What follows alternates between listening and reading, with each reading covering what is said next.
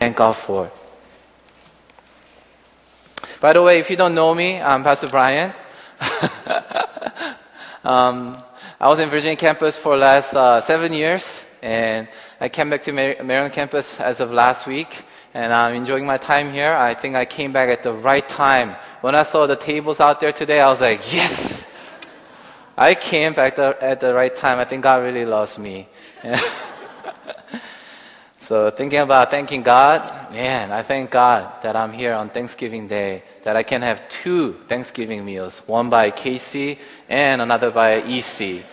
So we're all blessed because we're an EC congregation, we get to enjoy two meals, right? So thank God. If you have nothing to thank God for, there's something to be thankful for. So today I'll try to make it as short as possible because I know that you're all thinking about just sitting at the table enjoying the Thanksgiving meals. I'll try to keep it short as possible, right? So this video made me think a lot. So throughout the week, I was like, God, I really want to thank you for greater things, deeper things, more meaningful things in life. Yes, my family matters a lot to me. And I'm a family person. I love my kids. My son is sitting here in this room just because he's sick today, he couldn't go into class. I love my kids. I love my daughter. I love my wife. I love my parents. I'm a family person. So number one prayer thing that comes out of my mouth is always family. But God has convicted me throughout the week. Brian, you should be thankful for greater things, more meaningful things.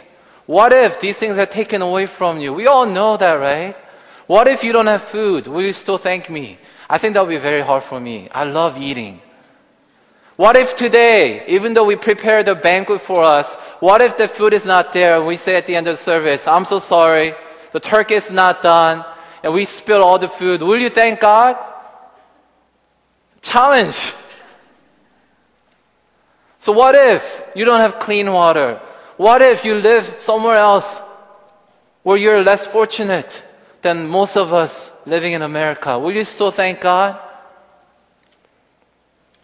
So I was very convicted. And today I want us to be convicted together, have the conviction from Holy Spirit that we should thank God for His Son, Jesus Christ. We sang about that today, right? How He has shown mercy. What does mercy mean to you? We can talk about mercy all we want. We can come to church on Sunday morning and afternoon, spend hours and hours talking about these things. But what does it mean to you? So the question I wanted to ask us today is Are you a thankful person? Are you a thankful person?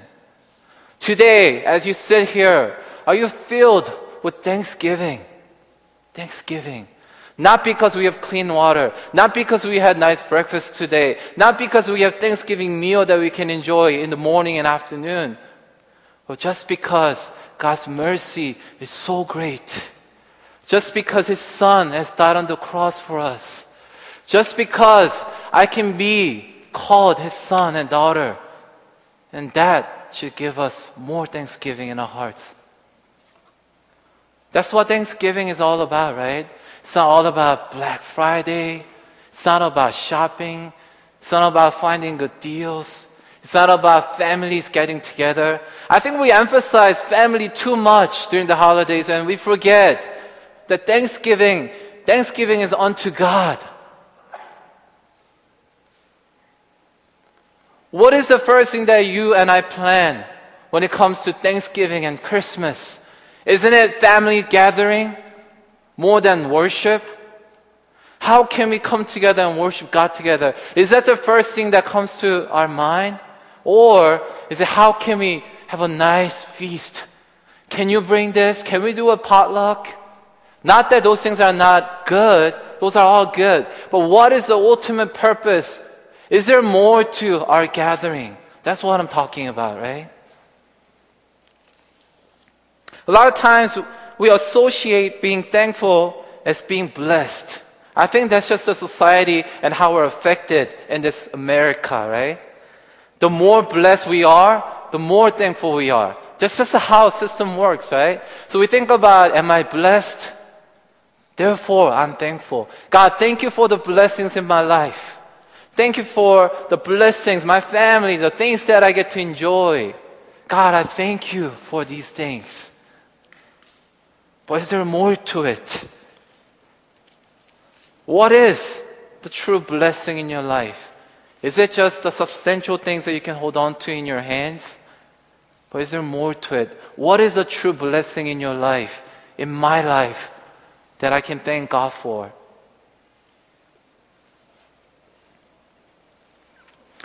So the verse I wanted to focus today is from 1 Thessalonians chapter 5 verse 18.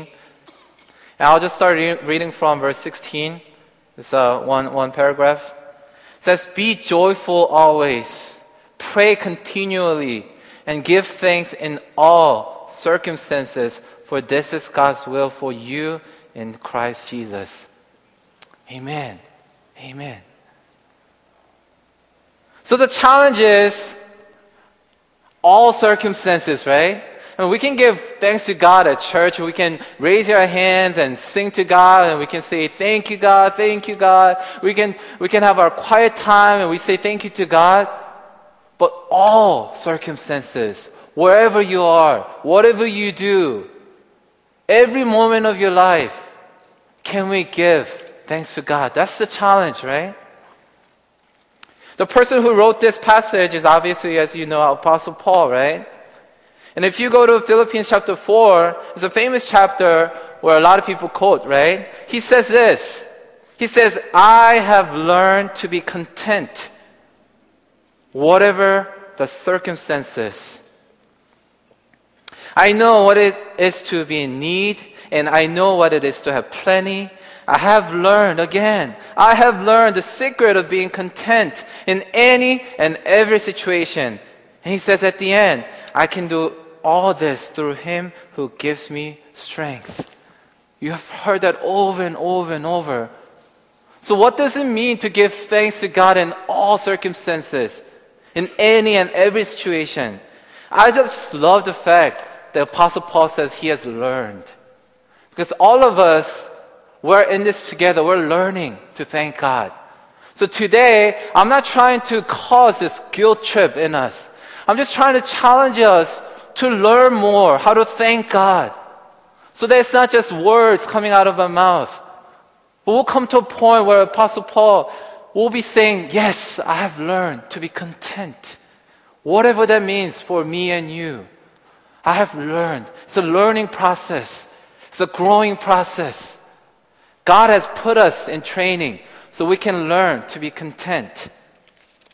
That's why I'm here speaking, sharing, encouraging you today with the Word of God so we can learn together. We can run the race together.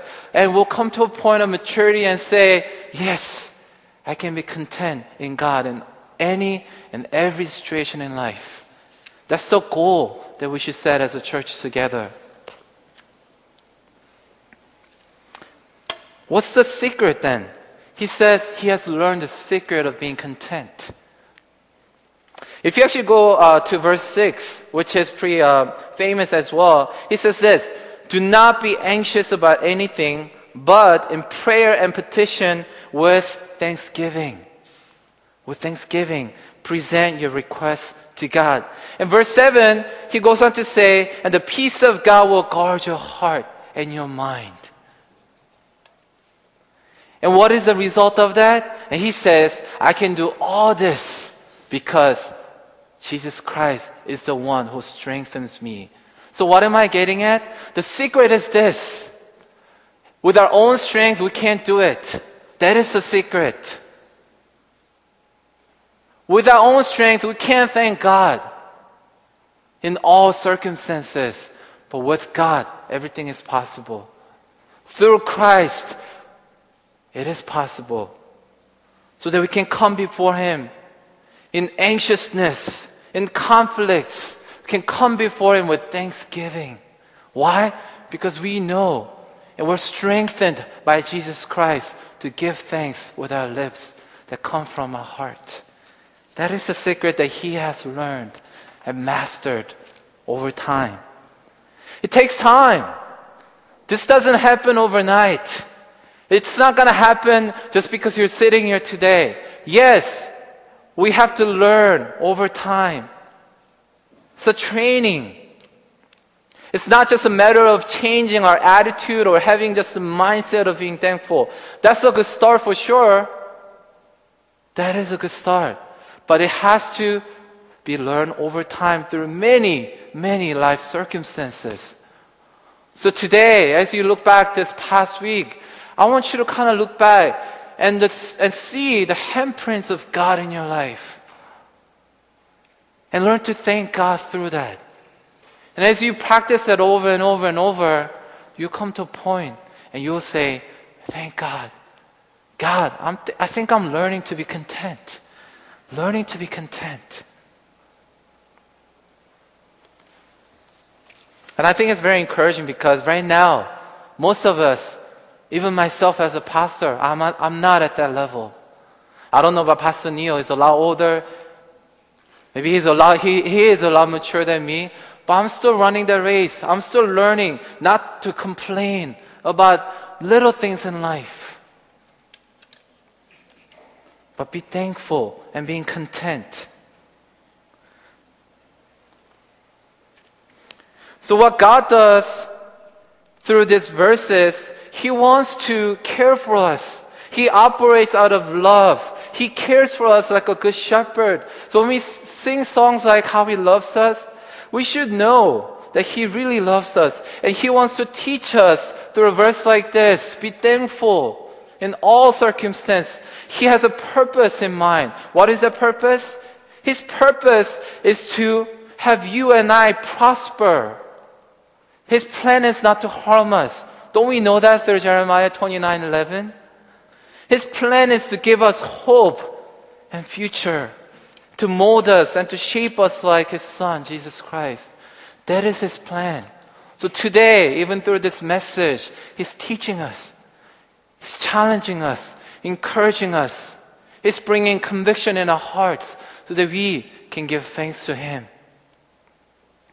So it's my prayer for us today that as a result of today's service and the Word of God, that we'll respond to Him in thanksgiving. So if you go down your outline, I listed two things that we should be thankful for. Apart from the daily things that we come across in life, number one, we have to thank God and be thankful for His forgiveness. In 1 Timothy verse, uh, chapter 1, verses 15 and 16, Paul says this Here is a trustworthy saying that deserves full acceptance. Christ Jesus came into the world to save sinners, of whom I am the worst. But for that very reason, I was shown mercy, so that in me, the worst of sinners, Christ Jesus might display his immense patience that's called grace and mercy, right? As an example for those who would believe in Him and receive eternal life.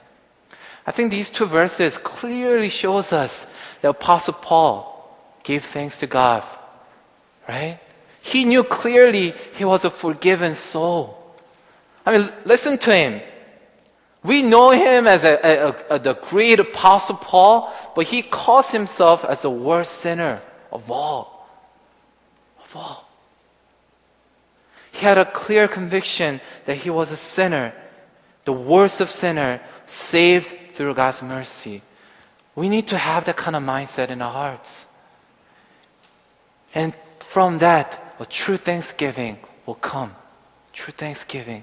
Thanking God for His forgiveness. If we think we're good enough, if we think we have something to offer, then our thanksgiving is partial. We'll feel like we offer something, we did something to earn this. But, but God makes it clear in His Word, right? It was gift from God Himself. We didn't do anything to deserve this, to earn this. It was Him who saved us through His mercy, through His immense patience. That's the grace of God. That's the forgiveness I'm talking about. So the more we learn to appreciate God's grace and forgiving such wretched sinner like us, like we sing Amazing Grace over and over, the more we can be thankful in all circumstances in life. There are a couple verses I just wanted to read to you. Romans chapter 7 verses 24 to 25 says this, What a wretched man I am! Who will rescue me from this body that is subject to death? Thanks be to God who delivers me through Jesus Christ our Lord. Amen to that. Micah chapter 7 verse 18, Who is a God like you who pardons sin and forgives the transgression of the remnant of his inheritance? You do not stay angry forever, but you delight to show mercy. He delights to show mercy to his people. Romans chapter 5 verse 6, for while we're, we were still help, helpless at the right time, Christ died for the ungodly. Isaiah chapter 55 verse 7 says this, let the wicked forsake their ways and the unrighteous their thoughts. Let them turn to the Lord and he will have mercy on them and to our God for he will freely pardon. You know, talking about freely pardoning something, right? I thought about Turkey. We all know that President Obama or the presidents in the past, they pardon this great act of pardoning a turkey, right? This past week, I was listening to radio. I'm sure a lot of you listen to 103.5. A lot of times I get so annoyed because, you know, they talk about something and they wait until like 15 minutes later to finish it. So they mentioned, they were like saying, so in a little bit, we'll find out what happened to this turkey that was pardoned last year. And so I was like waiting to hear it. I got home, so I couldn't hear it.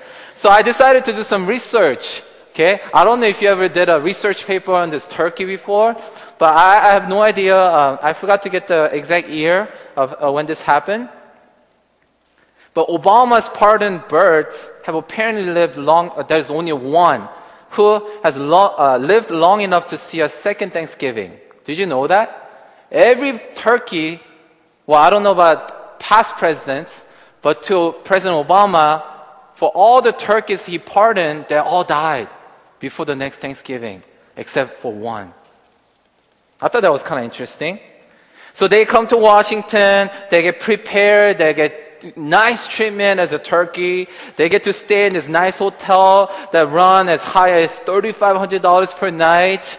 Right? So they get this luxury treatment and then they come to this White House and Obama picks out this turkey and says, I pardon you.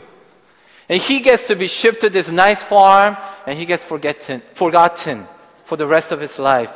And a lot of times it dies within a year. You know why? Because they're raised to be eaten. So they're so heavy. They say their skeletons can't support their weight. Why am I sharing this in the middle of my sermon? Because I'm talking about pardon, forgiveness. If we're making a big deal and having a national press conference about this turkey being pardoned, shouldn't we make a big deal out of a person being pardoned by Jesus Christ? A person being forgiven through the blood of Jesus Christ. Shouldn't that be on the worldwide news every single day, every moment? A turkey gets a spotlight who never be alive to see the second Thanksgiving. But we make such a big deal out of, out of this turkey being pardoned. And we forget that us being pardoned, our sins being pardoned by God is a lot more greater than this turkey. Did you know these turkeys, turkeys, they have a bio, okay? So when they're represented, they have a bio in the White House they talk about this. They, they, had two names, caramel and popcorn has been raised in this nice farm. They were fed this and that and all that. And I was thinking, hey, our names are recorded in heaven. Our names are recorded in, not in the White House, but house of our Father.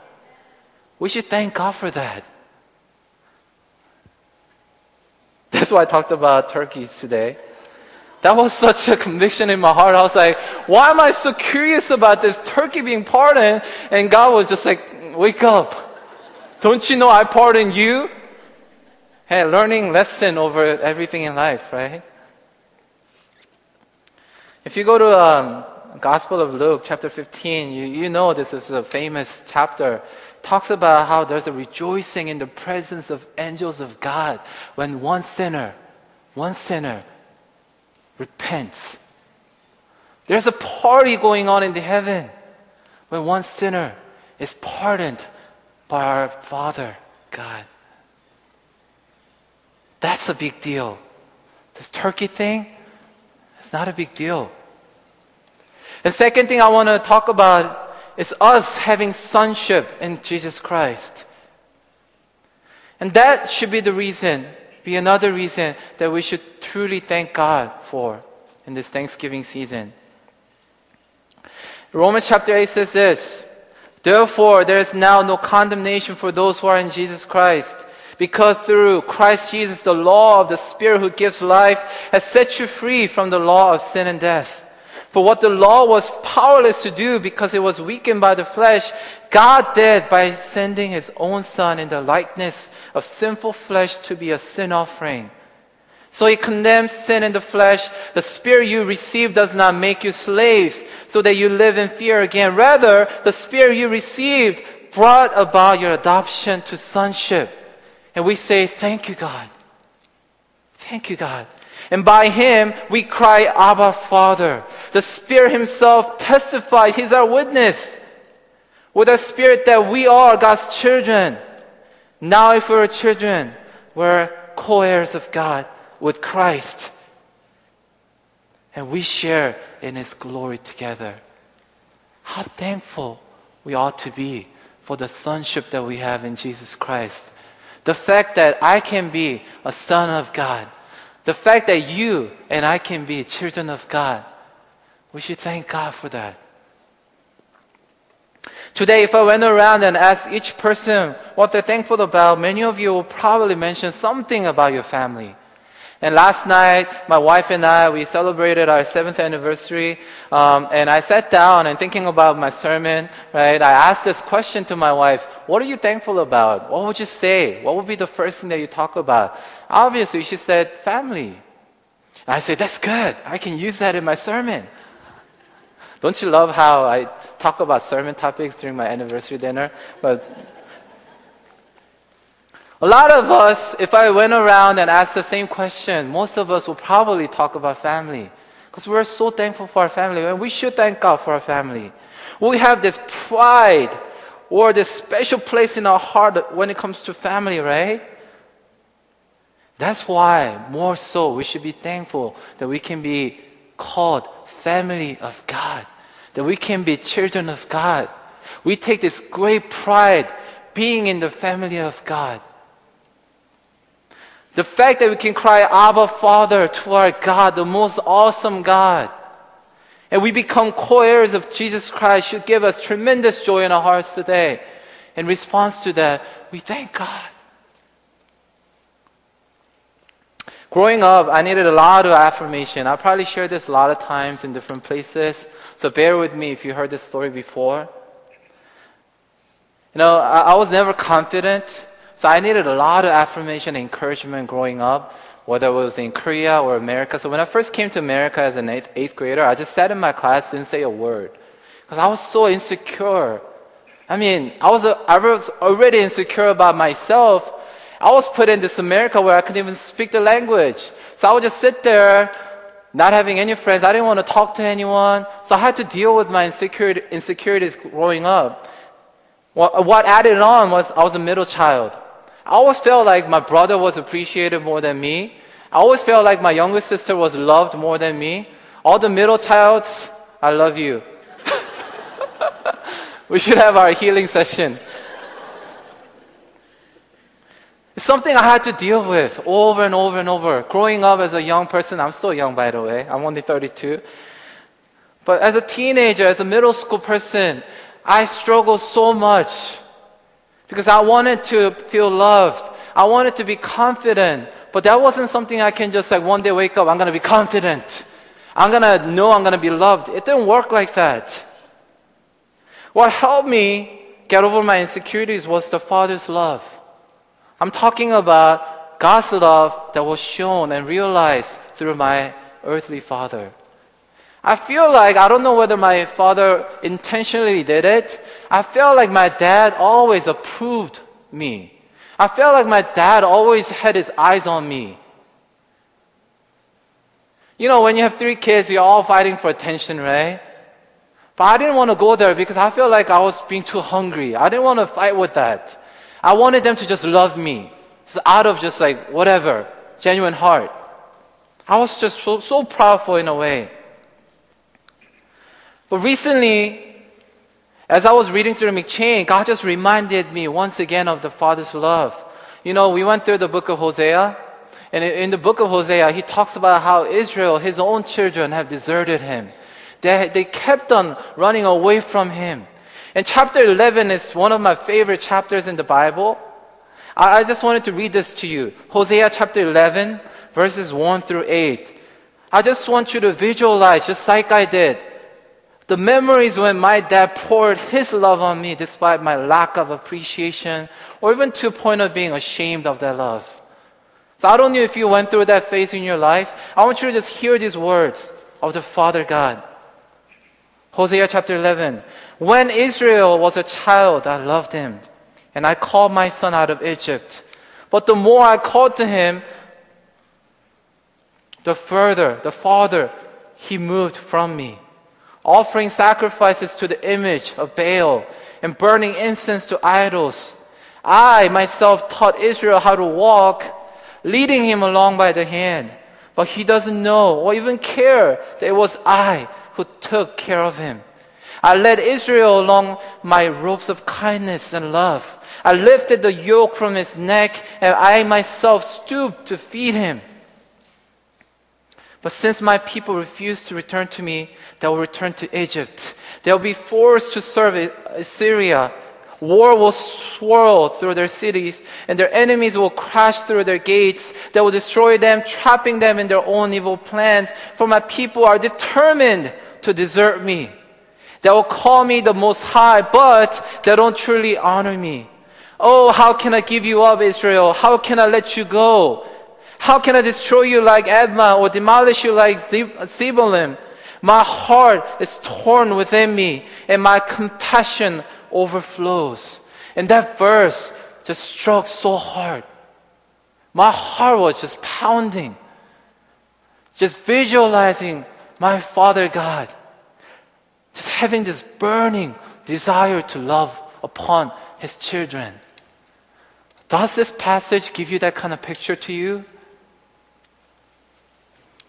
His heart, God's heart is torn within him because he really wants to love us. So this passage always reminds me of a time when my dad used to give me rides to school. I talked about this uh, in Virginia campus and retreat, so you probably know. But every time I think about this, I'm just reminded of my father's love. My dad, we didn't have much money growing up. My dad late in his life decided to go to Bible school and seminary, so we were kind of poor. What, what he did well was he, he loved me. I feel like he loved me more than anyone. He used to take all three of us to school. He used to give us rides. Why is it a big deal? Because he did that on his bicycle. He used to wake up in the morning, take my brother, go back and forth, and come pick me up in a bicycle. And I would just ride in the back of the bicycle, just ride along with him. I was so ashamed. I was so ashamed. I remember clearly one day I was coming out of the school with my friends, I was talking with them, and I saw my dad waiting at the entrance with his bicycle. And he was waving at me, and I did everything I could to avoid him. Why? Because I cared about what other people thought of me, just like all of you would. I was so ashamed of our status. I was so ashamed of His love in a way. Sometimes I wonder if my dad ever knew that I was trying to avoid him, trying to not associate with him. I used to be so ashamed. I talked about my insecurities, right? I was so ashamed. And yet my dad, he continued to do it every single day. It wasn't until my college years that I fully understood my dad's love and his sacrifice. There was a day when I came to work for my dad's store. My parents, he, they, they owned the dry cleaners in Frederick. And for longest time, you know, we, we had to just, you know, work hard, work our butts off to maintain, quote unquote, status that we wanted to have. My dad used to wake up super early to pray every morning and work super late every night to maintain, to feed us, to give us nice life. And I knew that. It's not like I didn't know that. But one day, this was a time when I didn't live with my parents. I came to the store to help them out late at night, and they were keep telling me, You should go home, you gotta do stuff in the morning, so you should go home. So I came out and I just drove off. My dad obviously came out, was just waving his hands to me. And I remember that night driving off, and I saw my dad waving his hand through my mirrors, and I cried, and I cried. Because my dad, even though he was super tired, always so exhausted from his work, he never failed to show his love and kindness to me and to his children. That day, I told myself, Dad, I'll just be like you. When I have children, I want to be just like you, learning to love, learning to show kindness. That day, when I was driving on 270, I cried a lot. And I came to a full realization of the Father's love. Did you know, even today, whenever we talk about God's love, I think of that moment. I think of that moment. It's a memorial that I have in my heart. Whenever I struggle, whenever I have a hard time, I think back to that time when my father showed me his love. And I know the tears that I had that day, I really meant it.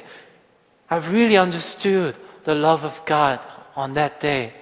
And ever since then, I don't second guess God's love. Because I clearly understood on that day what Father's love is like. If I can have the worship team come up. And just like that, that's the way God loves us. We're not just singing about God's love. No matter whether you appreciate it or not, whether you're ashamed of it or not, His love is there. I remember clearly in my youth group days, I was in a small group setting sharing. I don't know what kind of topic we're talking about, but I remember sharing about my family background. I said these, these words. I said, I wish I was born in another family so that I can have more, so that I don't have to worry about these things. And to this day, to this day, I regret over and over and over just the fact that I said those words. But I know my parents will forgive me. I know I had to go through some learning process as a young person. But our Father God, His love is there for us. He wants to love us. He's waiting for us to acknowledge Him, to realize how much He loves us. You know that the story in Luke chapter 15, the prodigal son, when he comes back, the father is waiting outside the door, waiting for his son to come back. You know what he does? He runs to him. And he embraces him with open arms. How many of you today feel like you can't approach Father because of guilt and shame? How many of you are running away from the Father because you just don't want to do anything with Him? Today, if you, if you don't come to Him, God's going to run to you. God is running to you with open arms. He wants to embrace you. He's calling out to you like He called out to the Israelites in Hosea.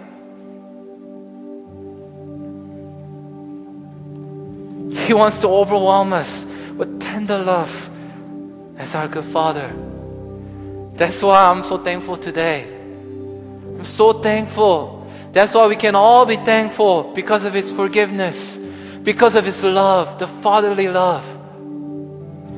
No matter what we're going through, no matter what situation we're in, we can be thankful in all circumstances because our Father God is there to embrace us. And the Bible says this Oh, how wide, how long, how deep is the love of our God. Our Father's love never fails. All the things that the video listed, things can fail in life. Like I said, our families might disappear one day. Our loved ones may die away. We get sick. The house that we have, the shelter that we're so thankful for, it can be destroyed in minutes.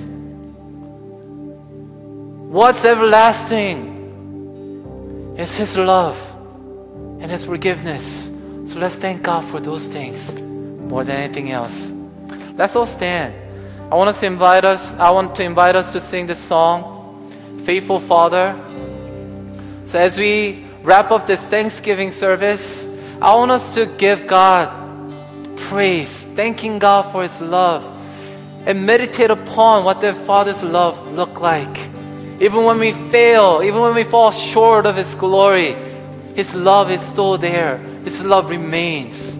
I love that phrase. His love remains. Let's all sing this song together.